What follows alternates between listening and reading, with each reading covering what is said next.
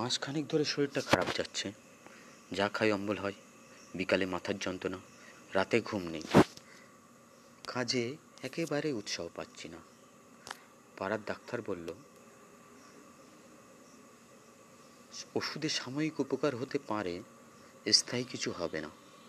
তার চেয়ে বরং ভালো জায়গায় চেঞ্জে চলে যান। মাস দুয়েক থাকলেই ছেড়ে যাবেন। কোথায় যাব? তাই নিয়ে এক সমস্যা। এক এক বন্ধু এক এক রকম উপদেশ দিতে লাগল। কেউ বলল, ভুবনেশ্বর। কেউ হাজারিবাগ আবার কেউ, দেওঘর। কি করব, কোথায় যাব? যখন ভাবছি, তখন হঠাৎ অমলের সঙ্গে দেখা হয়ে গেল। অফিস থেকে বেরিয়ে ফাঁকা ট্রামের জন্য অপেক্ষা করছি। আচমকা পিঠে কার স্পর্শ। ফিরে দেখি অমল। কলেজ ছাড়ার পর অমলের সঙ্গে আর দেখা হয়নি। আমাকে দেখে অমল বলল, চেয়ারে যে বড্ড খারাপ হয়ে গেছে, কি ব্যাপার? আমি কি ব্যাপার বললাম? শুনে অমল বলল, ওসব ভুবনেশ্বরের চিন্তা ছেড়ে দাও। ওখানে কিচ্ছু হবে না। তুমি মিলনপুর চলে যাও। তিন দিনে তোমার অম্বল ছেড়ে যাবে। মিলনপুর কোথায়? কখনো নাম শুনিনি। অমল হাসলো। বেশি লোক নাম শোনেনি বলেই তো জায়গাটা এখনও ভালো আছে। ভিড় হলেই জলবায়ু বদলে যায়। যাব কি করে? থাকব কোথায়? কোনো অসুবিধা নেই। আমার বাবা একটা বাংলো কিনেছিল মিলনপুরে। এখন কেউ যায় না। আমি তো এখন অন্য জায়গায় থাকি। তবে লোক আছে। তার কাছে আমার নাম করো, কোনো অসুবিধা হবে না। অমল আরও বলল গিরিডি স্টেশনে নেমে বাসে তেরো মাইল। মিলনপুর নেমে অমরধাম বললেই যে কোনো লোক দেখিয়ে দেবে। তুমি চলে যাও, শরীরটা সারিয়ে এসো।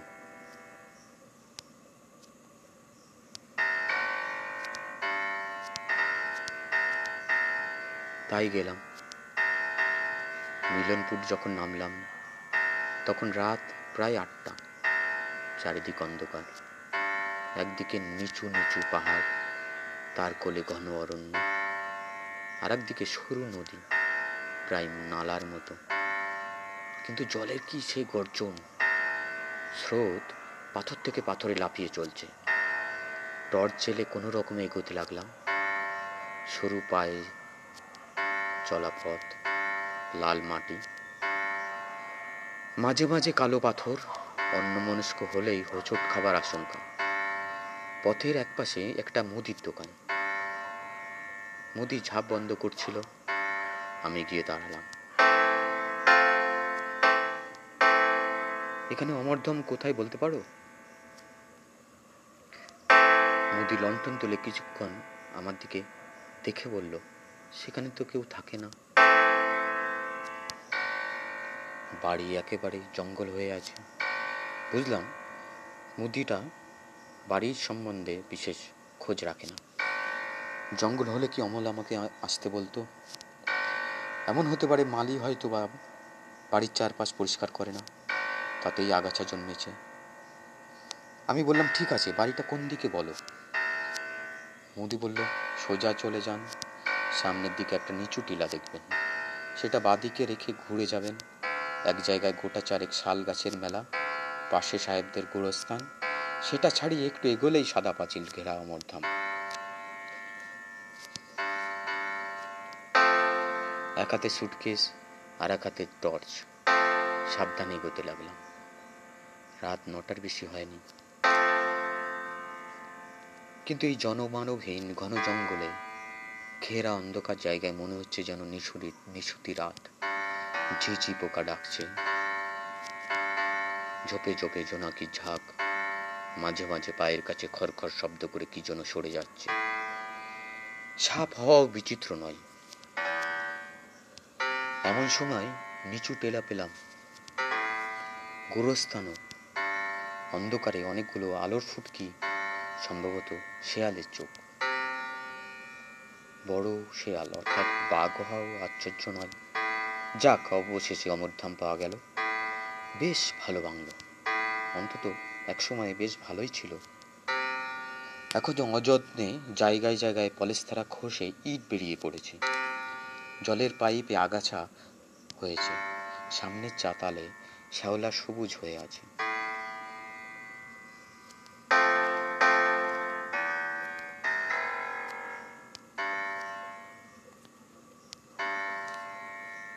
গেট ঠেলতে ক্যাঁচ করে বিচ্ছিরি একটা শব্দ করে গেট খুলে গেল। ভিতরে গিয়ে দেখি চারিদিকে আগাছা। জোরে জোরে কড়া নাড়তে লাগলাম। বার দশেক কড়া নাড়বার পর দরজা খোলার শব্দ হলো। বারান্দায় গলা শোনা গেল। কে? আমি ওপর দিকে মুখ তুলে তা বললাম। আমি অমলের বন্ধু। আমার আসার কথা ছিল। আরে, প্রার্থনা? তোমার জন্যই তো অপেক্ষা করছি। দাঁড়াও, দরজা খুলে দিচ্ছি। আমার নিজের খুব অবাক লাগল। কে লোকটা? আমার নাম জানলো কি করে? তবে কি আমাদের কোনো বন্ধু আমার মতো শরীর সারাতে এখানে এসে উঠেছে? নিচের দরজা খুলতেই খোলা দরজায় দেখা গেল এক চামচিকে। ডানা ঝাপটিয়ে উড়ে গেল। আরেকটু হলেই তাদের টানা আমার মাথায় লেগে যেত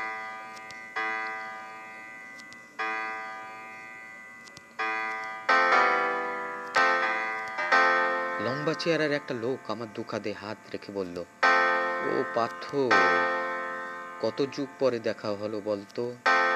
টর্চের আলোয় তার দিকে ফেরলাম। লম্বা পুলক, আমাদের কলেজের দুজন পুলক ছিল। তাই একজন লম্বা পুলক আর একজন বেটে পুলক। তারপরে কথাটা মনে হতেই মেরুদণ্ড পেয়ে ঠান্ডা প্রবাহ নামলো। বুকের মধ্যে শব্দ দ্রুতর তাই তো শুনেছিলাম, বছর পাঁচেক আগে টালা ব্রিজের কাছে লম্বা পুলক দুর্ঘটনায় মারা গেছে। পুলক মোটর সাইকেলে ছিল, সামনে সামনে একটা লরির সঙ্গে ধাক্কা। পুলক আর তার মোটর সাইকেল দুই একেবারে সাতু হয়ে গেছিল। কি সারা রাত বাইরে দাঁড়িয়ে থাকবি নাকি? পুলক তাড়া দিল। ভেতরে ঢুকতে ঢুকতে বললাম, না, চল। তবে একটা কথা ভাবছিলাম। কি কথা? শুনেছিলাম দুর্ঘটনায় তুমি মারা গেছো। বছর পাঁচক আগে পুলো খুব জোরে হেসে উঠল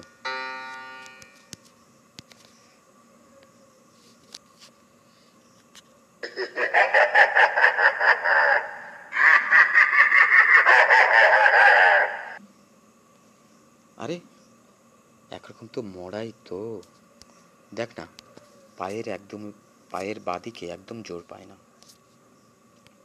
তাই এখানে বেশ ভালোই আছি।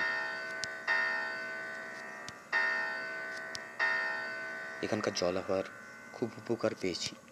এসো, ভিতরে এসো। শরীর খুব পরিশ্রান্ত। দাঁড়িয়ে দাঁড়িয়ে আলোচনা করতে আমার বেশ ভালো লাগছিল না। কোনো রকমে কিছু মুখে দিয়ে শুয়ে পড়তে পারলেই বাঁচি। স্নান করবে তো? লোক জিজ্ঞাসা করল। এত রাতে নতুন জায়গা, সাহস হচ্ছে না। আরে গরম জলে স্নান করে নাও, শরীর ঝরঝর লাগবে। গরম জল এখনই পাঠিয়ে দিচ্ছি। স্নান সেরে বাইরে আসতে দেখি টেবিল সাজিয়ে পুলক বসে আছে। প্লেট ভর্তি করে গরম ভাত আর মুরগির মাংস। এখানে রান্না করে কে? পুলক বলল, রান্না বান্না, বাসন মাজা, ঘরদোর পরিষ্কার সবই মোংলা করে। এদেশি লোক, ভারী কাজের। তুমি খাবে না? আমি সন্ধ্যা ছটার সময় খেয়ে নিই। নাও, তুমি আর বসে থেকো না। নিশ্চয়ই ক্লান্ত শুয়ে পড়ো গিয়ে। ওটা তোমার ঘর। এই ঘরে ঢুকতেই আশ্চর্য হয়ে গেলাম। সিঙ্গল খাটের উপর পরিপাটি বিছানা, মাথার কাছে টিপের উপর জলের গ্লাস। ভোরে উঠে যে আমার জল খাওয়ার অভ্যাস, এটা পুলক জানলো কি করে? শুয়ে পড়লাম। বিছানায় গা ঠেকানো মাত্রই গভীর নিদ্রা। মাঝরাতে পেঁচার বিদঘুটে ডাকে। ঘুম ভেঙে গেল।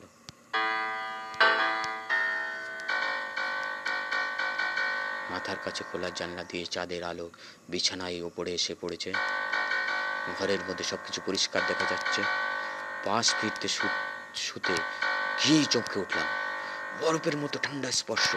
চোখ খুলেই রক্ত হিম হয়ে গেল। আমারই বালিশে মাথা দিয়ে একটা নর কঙ্কাল শুয়ে আছে।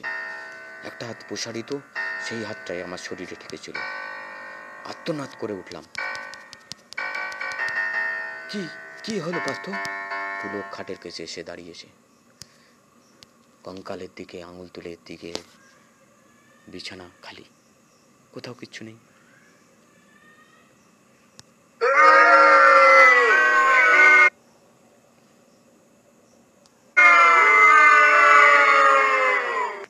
না তুমি নিতান্তই ছেলে মানুষ।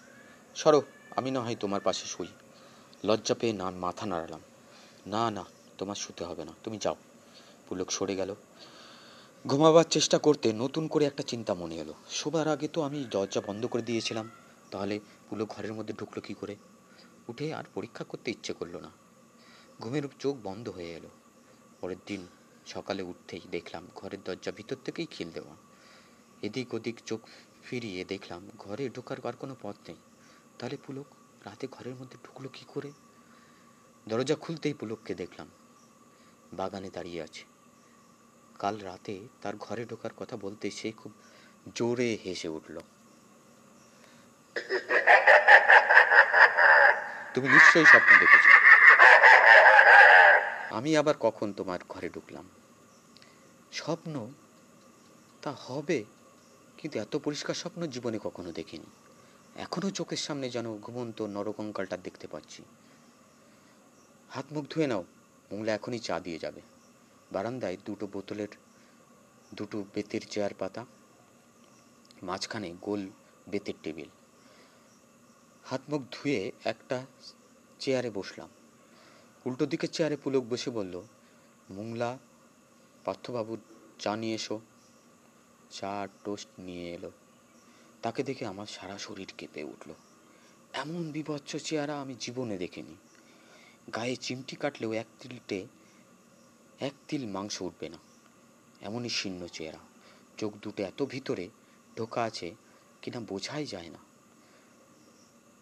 সরকাঠির মতো হাত পা, ঝকঝকে দাঁতের পাটি, সর্বদাই বাইরে। চা টোস্ট দিয়ে যেতে আমি বললাম, লোকটার চেহারা দেখলে কেমন ভয় করে। ও লোক বলল, মানুষের চেহারা আর কতটুকু? ছাল ছাড়ালেই সবাই সমান। মোংলার চেহারা যেমনই হোক, লোকটা কিন্তু খুব কাজের। তাছাড়া নিজের লোক ছাড়া তো আর যাকে তাকে রাখতে পারি না।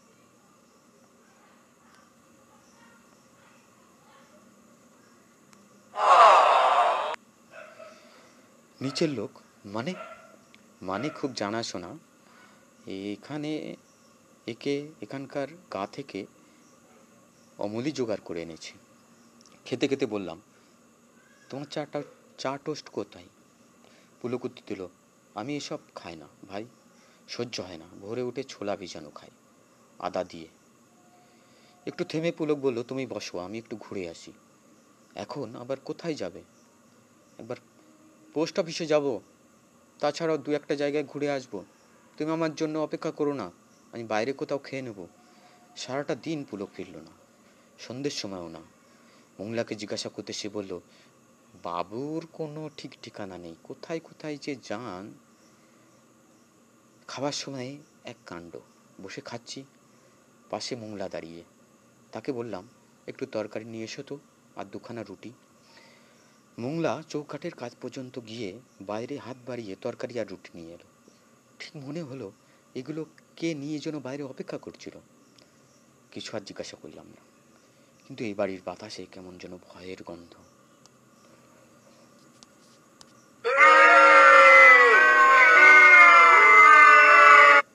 মনে হয় অশরীর আত্মারা আনাচে না কানাচে লুকিয়ে আছে।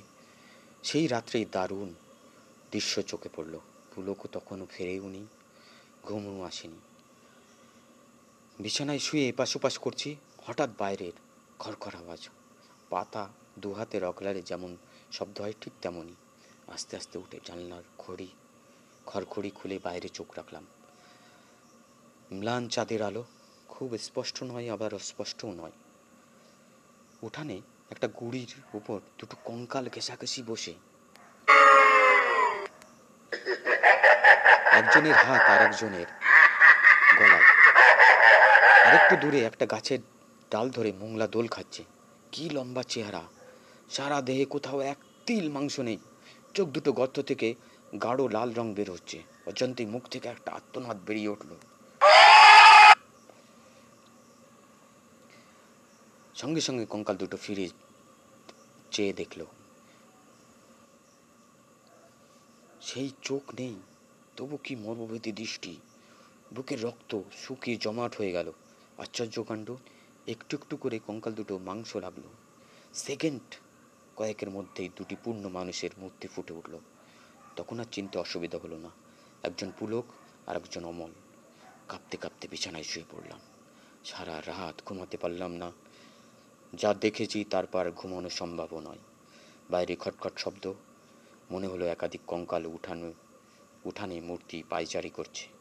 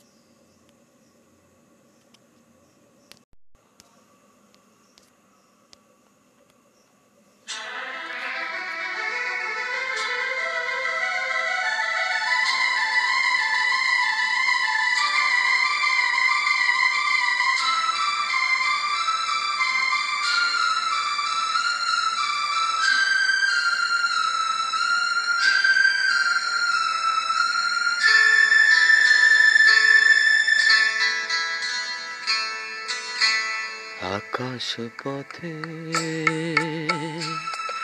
প্রেম করেছি। হে বিশ্বনা যা কিছু আমার আছে তোমায় সোপলাম বিশ্বনাথ তোমায় সোপলাম আকাশ পথে প্রেম করেছি। হে বিশ্বনাথ, যা কিছু আমার আছে তোমায় সোপলাম আজ। বিশ্বনাথ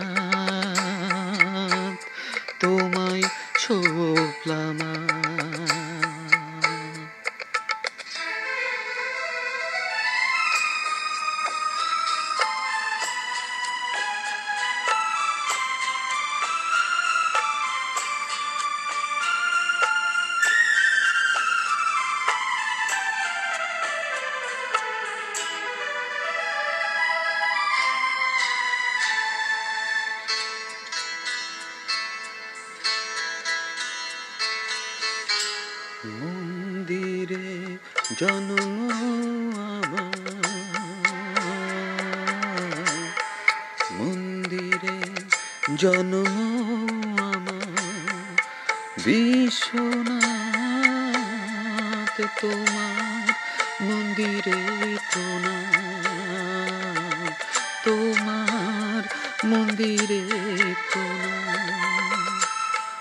আকাশ পথে প্রেম করেছি। হে বিশ্বনাথ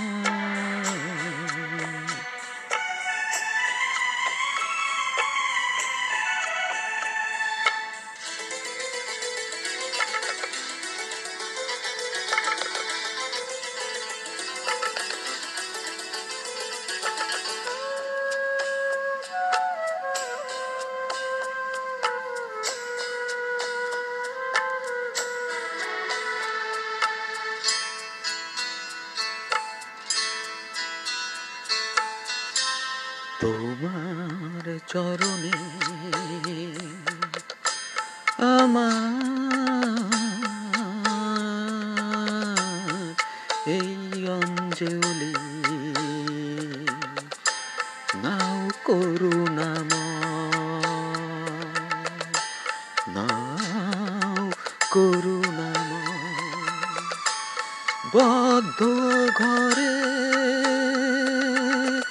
রুদ্র ছায়া দাও আশীর্বাদ। প্রভু দাও আশীর্বাদ।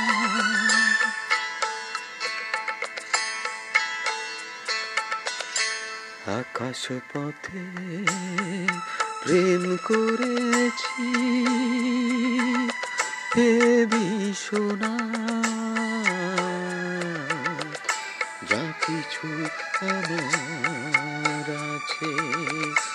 তোমায় শোকলাম বিশ্বনা তোমায় শোকলাম তোমায় শোকলাম তোমায় শোকলাম তোমায় শোকলাম তোমায়